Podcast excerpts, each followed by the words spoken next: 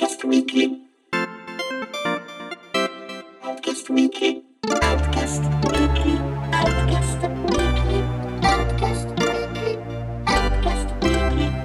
Buongiorno a tutti ascoltatori di Outcast, sono Andrea Peduzzi e in questo Outcast Weekly eh, parleremo di Gaming Disorder che è un argomento di cui si è già parlato un paio di volte su Outcast, eh, velocemente se non sbaglio durante un vecchio magazine e un po' più approfonditamente attraverso un'intervista alla psicologa Michela, Romano. Questa volta ne parliamo invece con Luca Roncella che pure era stato ospite di Outcast per un'intervista. Ciao Luca. Ciao, eccomi qua. Luca Roncella che è Interactive Senior Designer al Museo della Scienza di Milano, a Leonardo da Vinci e organizzatore di eventi e parla di Gaming Disorder proprio perché di recente, lo scorso venerdì, ha organizzato l'evento E se mi prendo il Gaming Disorder eh, proprio al Museo della Scienza. Luca, ciao, vuoi parlarci un attimo di questo evento e un po' della cornice in cui era inserito? Certo, allora la cornice nel quale era inserito era diciamo a livello eh, più ampio la notte europea dei ricercatori, che è un evento che eh, si svolge già da, da parecchi anni, eh, quindi non solo in Italia ma in tutta Europa in contemporanea alla fine di settembre. È un evento nel quale vengono eh, coinvolti ricercatori esperti su varie tematiche ad opera di istituzioni, centri di ricerca, musei come il nostro, eccetera, eccetera, per raccontare la cittadinanza nella maniera più accessibile possibile la, la, ricerca in generale, gli studi che vengono fatti nei vari ambiti di ricerca, eh, proprio per uscire un pochino dai laboratori, eh, togliendosi il camice bianco e incontrando la, la, le persone, raccontando in maniera semplice, dando la possibilità di fare domande, insomma, di, di avvicinare un pochino a, a tutte quelle che sono le frontiere della ricerca. Noi per questa, appunto, per questa notte dei ricercatori abbiamo organizzato questa Open Night, Open Night perché eh, il museo in, in, quel, in, quell'occasione è aperto mh, dalle 18.30 a mezzanotte circa in maniera gratuita, quindi può entrare chiunque senza prenotare, senza pagare e abbiamo organizzato circa una settantina di, di attività, eventi, performance eh, musicali e via dicendo. Io in particolare mi sono occupato appunto di questo evento, di questa chiacchierata e se mi prendo il gaming disorder. In realtà il, tit- il titolo si pone in maniera un po' ironica, ma anche per eh, proprio un po' far fronte a quello che è stato il periodo eh, che, che, ha preceduto un po' Eh, questi giorni prima di, di, questo evento, ma in realtà da giugno, quando l'Organizzazione Mondiale della Sanità ha deciso di includere il videogioco eh, tra i disordini mentali, eh, si è scatenato un putiferio abbastanza in rete, sui social, molte, molte persone sono contrarie a questo provvedimento, eh, anche con, con, motivazioni che sono comprensibilissime, altre invece che sono a favore, insomma è successo un po' un casino. Eh, quindi non l'abbiamo voluto trattare da una parte con un po' di leggerezza, un po' di eh, provocazione, proprio per non eh, spesso problemi più, più, grandi che derivano da eh, problemi di comunicazione sono proprio quando ci si, magari si, si, si, affrontano certe tematiche in maniera un po' troppo accesa, quindi abbiamo voluto, ho voluto gettare un po' di acqua sul fuoco. D'altra parte abbiamo tentato di argomentarne in maniera comunque più possibile scientifica, essendo poi un museo della scienza, insomma un po' il nostro obiettivo è quello. E quindi per questo motivo abbiamo invitato quattro esperti, in particolare quattro psicologi, psicoterapeuti, eh, in modo da poter affrontare l'argomento in maniera appunto anche con dei dati scientifici, insomma, non semplicemente per, per sentito dire. Oh, ok, e, beh, chi erano questi ospiti, come, in base a cosa li hai selezionati, insomma, come ti sei mosso per l'organizzazione proprio a livello contenutistico dell'evento? Il contenutistico sono partito ovviamente da, da, da, da, leggermi un po' tutto quello che è uscito in questo periodo sull'argomento. Eh, poi per, per, le persone da, invitare o persone che già eh, conoscevo per altri appuntamenti organizzati o comunque un po' i nomi nell'ambiente si, si fa presto a conoscere insomma chi, chi, chi parla con, eh, con assennatezza di certi argomenti insomma si capiscono quindi li ho contattati direttamente. Nel particolare se vuoi sapere nomi e cognomi abbiamo avuto la dottoressa Michela Romano che appunto come dicevi tu prima eh, era stata Eh, sì, intervistata sì, sì, sì, per era Outcast. stata, era stata anche ospite di Outcast eh, con un'intervista piuttosto lunga e argomentata sulla cosa. Eh, Esatto, quindi ad esempio il suo caso è stata, l'ho chiamato proprio perché l'intervista che le avevi fatto mi era sembrata molto, molto approfondita. Ah, eh, quindi non so Outcast, Outcast aiuta la scienza, aiuta il Museo della Scienza. Eh, esattamente, non vi, non vi diamo nessuna, riconosciamo nessuna fee, però così è. Neanche il Eh, è proprio così, giusto? Esatto, esatto. Poi abbiamo invitato un'altra psicologa psicoterapeuta, Viola Nicolucci, che appartiene a questa associazione australiana, Checkpoint International Advisory Board, che si occupa del gaming eh, dal punto di vista riabilitativo. E poi due baldi giovani, Andrea Zanacchi che è esperto in media education e psicologia dei videogiochi e Giacomo Garcea, mental trainer ed esperto di psicologia degli e-sport, fanno parte di una società molto interessante si chiama, di Milano che si chiama Horizon Psytech and Games e si occupa un po' a 360 gradi di eh, fornire consulenze nel mondo del gaming legato appunto ad aspetti psicologici, alla media education, insomma creare un po' di consape- consapevolezza intorno a questo questo strumento. Quindi questi sono stati i nostri ospiti, sono stati con noi circa un'ora e io ho dovuto, ma con piacere, moderare, moderare l'incontro, insomma. Ah, ok. E diciamo per gestire un po' gli argomenti, come cioè, hai lasciato, diciamo così, a briglie sciolte l'incontro, oppure vi siete trovati magari prima per eh, lavorare proprio sulle tematiche, le aree di interesse più, più specifiche per ciascuno? Abbiamo un cane ma- Ah, è, to- è Tofu, è, è il mio cane, esatto. è il cane di Roncella, il cane che anche gli è stato donato da Outcast, giusto? Esattamente. Infatti ha tatuato sulla schiena un gibollo con tre microfoni. Adesso sta, sta un po' rompendo le scatole. Eh, proviamo a continuare. Ehm, sì, sì, ovviamente ci siamo prima sentiti in realtà perché non abbiamo avuto modo di vederci fisicamente, però la classica skypata tramite la quale insomma ci siamo conosciuti, abbiamo fatto quattro chiacchiere, in realtà io sono stato un moderatore molto pignolo e puntuale, nel senso che mi sono preparato una lista ferrea di domande che eh, ho voluto poi sottoporre ai miei ospiti, proprio perché volevo un po' affrontare tutto l'argomento a 360 gradi e quindi mi sembrava giusto insomma, creare una sorta di, di percorso narrativo per raccontare bene le cose che andavano raccontate a partire da spiegateci meglio cos'è l'Organizzazione Mondiale della Sanità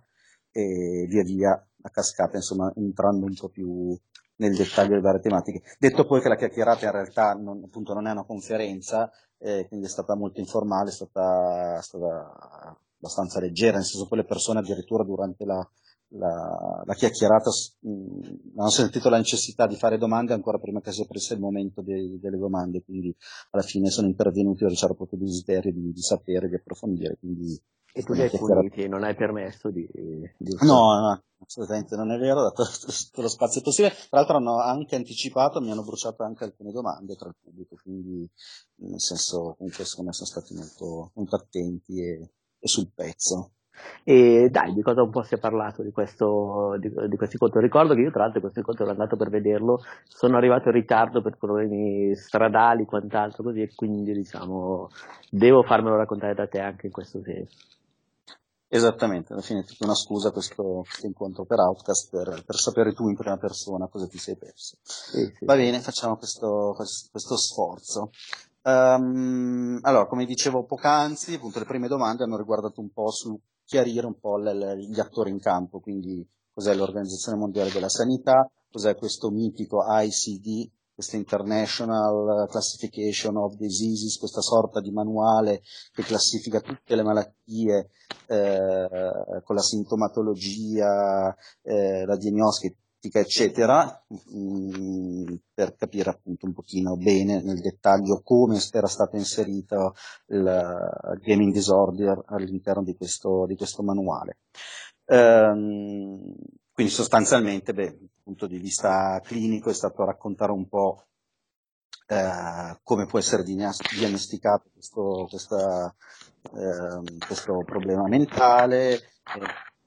Adesso per andare molto, molto in sintesi è inquadrato in maniera molto molto molto precisa, quindi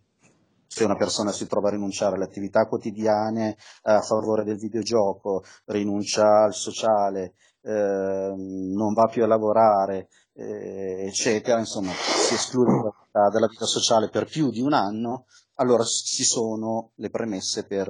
mh, o comunque ci sono eh, degli indizi per approfondire quello che potrebbe essere un gaming disorder. Una delle mie domande riguardava però, ad esempio, eh, come mai non è inserito in questo manuale, questo protocollo, ad esempio, ehm, la dipendenza da internet, eh, che non c'è nell'LCD, nell'ultima versione non, non è stato inserito. Eh, In realtà mi, mi com'è? No, no, caspita, vai avanti, scusa, non volevo. Eh, nel senso, mi, mi sembrava abbastanza normale che mh, allo stesso livello di videogiochi potesse essere anche presente questo tipo di, di disturbo. Sappiamo benissimo che ci sono tantissime persone che si rinchiudono in casa su internet a fare le più disparate cose o semplicemente a, a navigare, quindi mi sembrava lecito che potesse esserci allo stesso modo come ci sono i videogiochi. In realtà mi è stato risposto che eh, mentre il videogioco è uno strumento ben identificato, quello, il videogioco eh, è quella roba lì, invece internet comprende sostanzialmente un, un canale con il quale io posso fare tante cose, quindi ad esempio eh, cybersex, eh, gambling, gioco d'azzardo online, shopping compulsivo e via dicendo, quindi diciamo internet di per sé non è stato classificato, sono stati classificati dei sottodisordini eh, che possono, che possono eh, insorgere utilizzando in maniera generica l'internet. Quindi ad esempio questi, questi disordini, cyber, sex, gambling, eccetera, sono presenti tra questo, questo protocollo, l'ICD, e un altro protocollo che si chiama DSM5, eh, quindi quelli ci sono sostanzialmente. Um, poi due, abbiamo detto due cose interessanti su, sempre ci stavamo chiedendo ehm, come mai fosse stato inserito questo, questo gaming disorder, ehm, anche perché molti dei ricercatori che sono contrari, si sono schierati come contrari a questo provvedimento, eh, dicevano che appunto non ci sono ancora sufficienti dati o sufficienti ricerche per dimostrare che esista davvero questa, questa patologia. Ehm, tre motivi ipotizzati per cui è stato, è stato inserito sono stati eh, pressioni ricevute dai paesi del continente, dal continente asiatico, quindi il continente asiatico eh, tra il numero elevato della popolazione di, di, giocatori e sappiamo bene o male quali sono eh, anche certi tipi di specializzazioni di, di, di gioco in, in, questo paese, mh, mm, un po' l'ipotesi che ci siano state delle sorti di pressioni governative da questo, dalla Cina, proprio paesi asiatici in generale, per, eh, per far fronte a questo problema che evidentemente da loro è molto sentito, cosa che da noi assolutamente non, non è così. Un altro motivo, ehm, nei paesi del, del, Regno Unito viene utilizzato nei sistemi di welfare per i rimborsi delle assicurazioni. Questo vuol dire che per le, le, le, le società assicurative, per poter stipulare delle polizze con i clienti eh, a livello sanitario hanno bisogno di classificare le malattie per cui uno possa essere assicurato. E quindi diciamo questo nel paese almeno in Gran Bretagna è un po' il motivo eh, può, essere, può, essere, stato questo insomma c'è questa esigenza un po' di, di, classificare. Ancora una volta cosa che da noi non, non, è, non, è, così, non è così avvertita. E comunque Beh, stiamo parlando dimmi, dimmi. No, scusa perdonami però in, eh, diciamo, la, la posizione della Gran Bretagna eh, può essere in qualche modo così spigolosa no? per questioni di, di, di organizzazione di eh, distribuzione di servizi sanitari, però dalla Cina comunque nel senso sono pressioni politiche ma fino a un certo punto, sono anche pressioni eh, determinate evidentemente da una necessità concreta, no?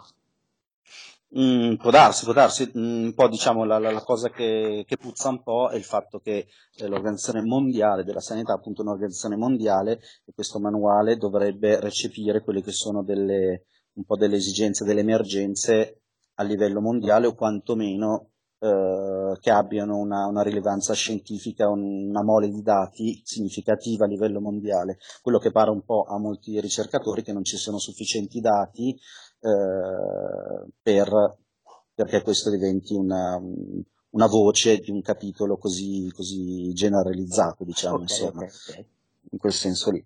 Eh, stiamo parlando comunque, i ricercatori dicono, stiamo parlando di meno dell'1% della popolazione di videogiocatori che è soggetta a questo tipo di, di rischio. Quindi comunque stiamo parlando ancora di, di percentuali molto molto basse.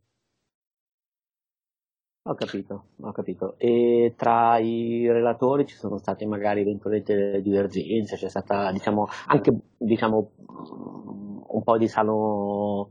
non dico scontro, però diciamo qualche qualche piccola, diciamo così, incomprensione, ecco, incongruenza più che incomprensione.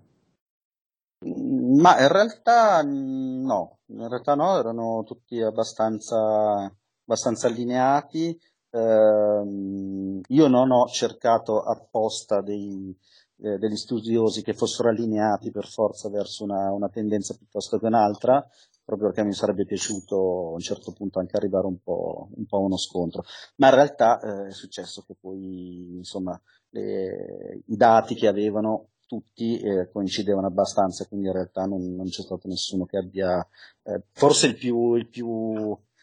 eh, meno, meno schierato e più, più, provocatore alla fine ero io, nel senso un po' il ruolo che, che, volevo avere era proprio quello di cercare un po' di, eventualmente di far uscire allo scoperto eventuali buchi nel, in questo tipo di, di, di, di trattazione, di, insomma, di opporsi a questa decisione. Invece non ci sono riuscito più di tanto. Sono usciti comunque spunti, spunti interessanti, eh, sicuramente anche loro non hanno escluso pur la problematica, nel senso nessuno durante l'incontro ha detto la decisione di inserire questo, questo disorder nel protocollo è una decisione totalmente sbagliata e né che la, la, la, l'eventuale malattia possa esistere, quindi questi cioè siamo rimasti comunque a livello molto possibilistico. Abbiamo cercato, cercato di chiarire il più possibile comunque la, la, la, mettere i paletti a questo tipo di fenomeno, perché se mh, avete letto sui portali, sui giornali in questo periodo, eh, un po' l'immagine che ne risultava era invece proprio quella di allarme, abbiamo un allarme, i videogiochi eh, sono esattamente come la droga, eh, chi gioca ai videogiochi è un drogato, quindi eh, era importante comunque insomma, ricontestualizzare un po' tutta la faccenda. Una cosa interessante che comunque eh, ci, hanno, ci, hanno, spiegato che eh, per me ingenuamente la, la, dipendenza classica diciamo da sostanze come può essere quella del fumo, quella dell'alcol, quella della droga e quella del videogioco erano abbastanza le antipodi. Se da una parte io assumo dentro di me delle sostanze tossiche nocive, mh, posso più facilmente immaginarmi di avere dei, dei problemi fisici, mentali, di dipendenza, mentre semplicemente se io faccio uso di uno strumento come il videogioco eh, mi risultava più difficile credere che potesse essere messo sullo stesso livello. In realtà a livello proprio neurologico no, non c'è poi tutta questa differenza. I, I, meccanismi mentali sono davvero molto molto simili. Sia che tu assumi una sostanza perché la, la inghiotti o la fumi o perché usi un videogioco o anche un altro strumento digitale appunto come, come internet facendo eh, shopping compulsivo e via dicendo, in realtà i meccanismi che si attivano nel cervello sono, sono sostanzialmente gli stessi. Quindi questa una, era una cosa un pochino che, che mi mancava. Ho capito, ho capito. E invece si è parlato anche per caso di videogiochi in termini di game design, nel senso si è preso qualche esempio di videogioco che viene, eh, elab- oppure di qualche aspetto di videogiochi, non so, penso ai loot casuali di alcuni videogiochi, mm-hmm. eh, che vengono in qualche modo elaborati proprio per, eh, se non per favorire questa dipendenza in maniera deliberata, quantomeno mh, per aumentare il rischio, ecco, cioè viene aumentato il rischio di questa dipendenza da qualche videogioco specifico, ecco. Sì, sì, sì, esatto, siamo scesi anche un po' a trattare questo, questo aspetto. Um, abbiamo preso un po' alla larga dal punto di vista proprio mh, delle, delle, basi fondanti di qualunque videogame, cioè delle, delle, meccaniche di gioco, che se si vanno un po' a, a snocciolare quelle che sono le classiche, le classiche eh, categorizzazioni, già da quelle mh, saltano fuori del, delle informazioni interessanti sotto questo punto di vista, nel senso ci sono delle meccaniche che sono eh, gli appuntamenti, gli invidi, i premi pianificati intervalli regolari, sono comunque già delle meccaniche che eh, anche in tempi non sospetti, non utilizzate in maniera particolarmente aggressiva verso il giocatore, sono comunque delle, delle meccaniche che tendono a tenere incollato il giocatore a, al gioco. Ad esempio l'appuntamento, il famoso gioco da mobile che oh, ha ore pianificate anche nel cuore della notte, magari ti manda una notifica dicendoti gioca adesso perché puoi sbloccare quel potenziamento particolare, puoi avere quel reward particolare e via dicendo, eh, così come l'Nvidia, insomma tantissimi giochi, eh, soprattutto con una componente social, si basano con, sul, sullo stimolare un'Nvidia negli altri giocatori connessi a, a quella partita, a quel mondo, eccetera. Quindi diciamo, di per sé il gioco per essere divertente, per essere ingaggiante, ha in seno già delle meccaniche che sono potenzialmente, eh, che possono potenzialmente portare il giocatore a una dipendenza, anche se poi a livello, a livello molto blando. Comunque l'obiettivo del videogioco è quello di, di, tenerci incollati, perché se uno rimane incollato al videogioco si sta divertendo, si diverte di più, la sfida aumenta. Quindi insomma questa cosa c'è già di suo. Poi siamo un po' scivolati appunto a trattare anche un po' quelle derive che si stanno, stanno diventando emergenti in alcuni barra tanti giochi che cominciano a denotare forse un pochino di, di malizia di troppo da parte delle case di, di sviluppo, quindi a, a usarle con, uh, con, molta malizia proprio per uh, o far spendere dei soldi all'interno del gioco uh, o ancora una volta tenere più ore il giocatore all'interno del gioco perché magari poi passi della pubblicità e, via dicendo. abbiamo fatto l'esempio di, del famosissimo ormai in questo periodo Fortnite perché è giocato veramente da, da milioni di, soprattutto di ragazzini, di preadolescenti e adolescenti di tutto il mondo, ehm, che utilizza comunque molte di queste, di queste dinamiche. Eh, una cosa che facevo notare eh, durante l'incontro che ha colpito me per primo, eh, mio figlio che ha 12 anni ci sta giocando e ogni tanto io non ci gioco perché ci ho provato a giocare, è difficile, non, è noioso, eccetera. Eh, però ogni tanto mi racconta quello che succede all'interno del gioco e tutto entusiasta, ad esempio l'altro giorno mi diceva ah, hanno sbloccato, è arrivata la stagione numero 6. Ah ok, cosa, cosa hanno introdotto nella stagione numero 6? Pensavo, che ne so, dei potenziamenti, armi più potenti, cose del genere. Invece mi dice no, no, semplicemente è comparso sul lago, sul lago un'isoletta, ok, cosa fai con questa isoletta? Ci sa, eh, quando arrivi su quest'isola è un potenziamento, no, no, ci puoi saltare su e non cambia niente. Cioè, vabbè, sai che gran, che gran miglioramento nel gameplay. E allo stesso modo hanno aggiunto nuovi costumi, nuove skin, eccetera, eccetera. E ho capito che, pur io seguendo comunque il mondo dei videogiochi, sia per passione sia ma anche per lavoro, ci sono alcune dinamiche che adesso vengono, vengono inserite che davvero stanno molto uscendo dal, dal dal divertimento eh, intrinseco nel gioco, ma tendono a portare il giocatore non solo a giocare di più a quel gioco, a spendere di più all'interno di quel gioco, ma a, ad attivare delle dinamiche di, di socialità sociali, quindi che lo, lo, lo rendono più simile a un, a un, social media. Quindi ancora l'esempio di Fortnite, il fatto che ci siano tutte queste skin che alla fine eh, non portano alcun vantaggio all'interno del gioco, che sia vestito da lama o sia vestito da, da, DJ, non ti cambia assolutamente niente a livello del gioco, hai le stesse possibilità di avere le stesse armi e di sconfiggere gli altri giocatori, ma semplicemente sono delle decorazioni che all'interno di una comunità in rete, il gioco appunto è in rete, ti danno la possibilità di spiccare sugli altri, di far, di far provare agli altri l'invidia perché tu hai un costume più bello, più ricercato, quindi davvero ci sono alcune dinamiche che stanno uscendo da quelle che sono le meccaniche classiche di, di gioco che noi conosciamo, insomma, non sono quelle di un'altra generazione, eravamo un po' abituati a quelle dinamiche là, insomma. Certo. questo comunque è interessante. E per chiudere, diciamo Luca, il pubblico dicevi che ha partecipato con domande anche durante eh, l'intervento, ma alla fine eh, c'è stata magari qualche domanda un po' spinosa, qualcuno che dal pubblico era diciamo così, un po' provocatorio, poi diciamo così, raccontarci qualche, qualcosa diciamo da questo punto di vista? Sì, allora, eh, una domanda interessante è stata ad esempio eh, una persona che si interessa, ha iniziato a interessarsi, interessarsi di e-sport, eh, si chiedeva come mai gli sportivi, chi fa gli sport, non, non, non contragga diciamo, la dipendenza, perché viene abbastanza naturale fare questo collegamento. Sono persone che giocano magari 8-10 ore al giorno con un solo videogame a livelli super competitivi, come mai queste persone non contraggono una dipendenza che diciamo potrebbe essere classico campione di utenza più soggetto? In realtà la risposta è stata molto, molto semplice ed è stata che i giocatori professionisti giocano per innanzitutto un lavoro, un lavoro benissimo retribuito e l'obiettivo del, del loro giocare è la performance massima.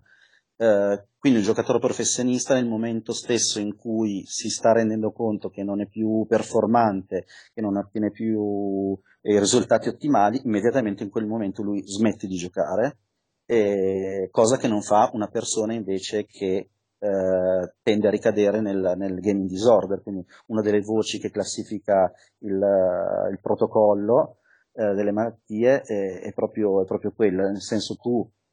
giochi a un videogioco ma perdi anche la percezione eh, dei risultati che hai eh, facendo quel gioco. Quindi per dire una persona è anche molto scarsa facendo, facendo un gioco, ma quando hai questo tipo di disturbo eh, tu tendi continuamente, ossessivamente, compulsivamente a giocare ancora a questo gioco, cosa che appunto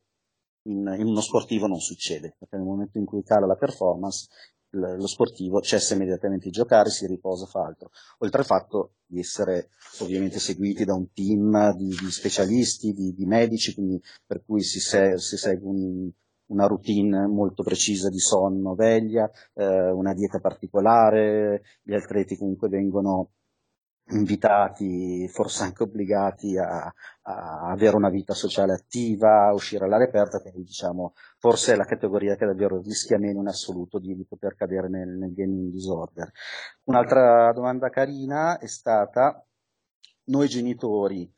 eh, che abbiamo figli, eh, come facciamo a renderci conto se il nostro figlio sta esagerando con, con i videogiochi, se noi stessi primi come, come genitori eh, siamo un po' dipendenti, perché chi sta attaccato tutto il giorno a Instagram a guardarsi le foto, o chi su Facebook o su WhatsApp nei vari gruppi, o genitori stessi che giocano ai videogiochi, eh, abbiamo un po', ci manca un po', ci mancano gli strumenti per, per, capire in effetti quando nostro figlio sta esagerando, perché alla fine questo, questo tipo di utilizzo di questi strumenti è talmente ormai eh, connaturato nella nostra routine quotidiana per cui viene anche difficile in effetti capire quando qualcuno sta esagerando, perché magari io stesso genitore l'ho perso un po' questo, questo campanello d'allarme. Sto magari alcune ore nel corso di tutta la giornata su WhatsApp a messaggiare, per me è la normalità. E alla fine, vabbè, la, la risposta ovviamente non ci sono regole e sono sempre un po' quelle del buon senso, quindi alla fine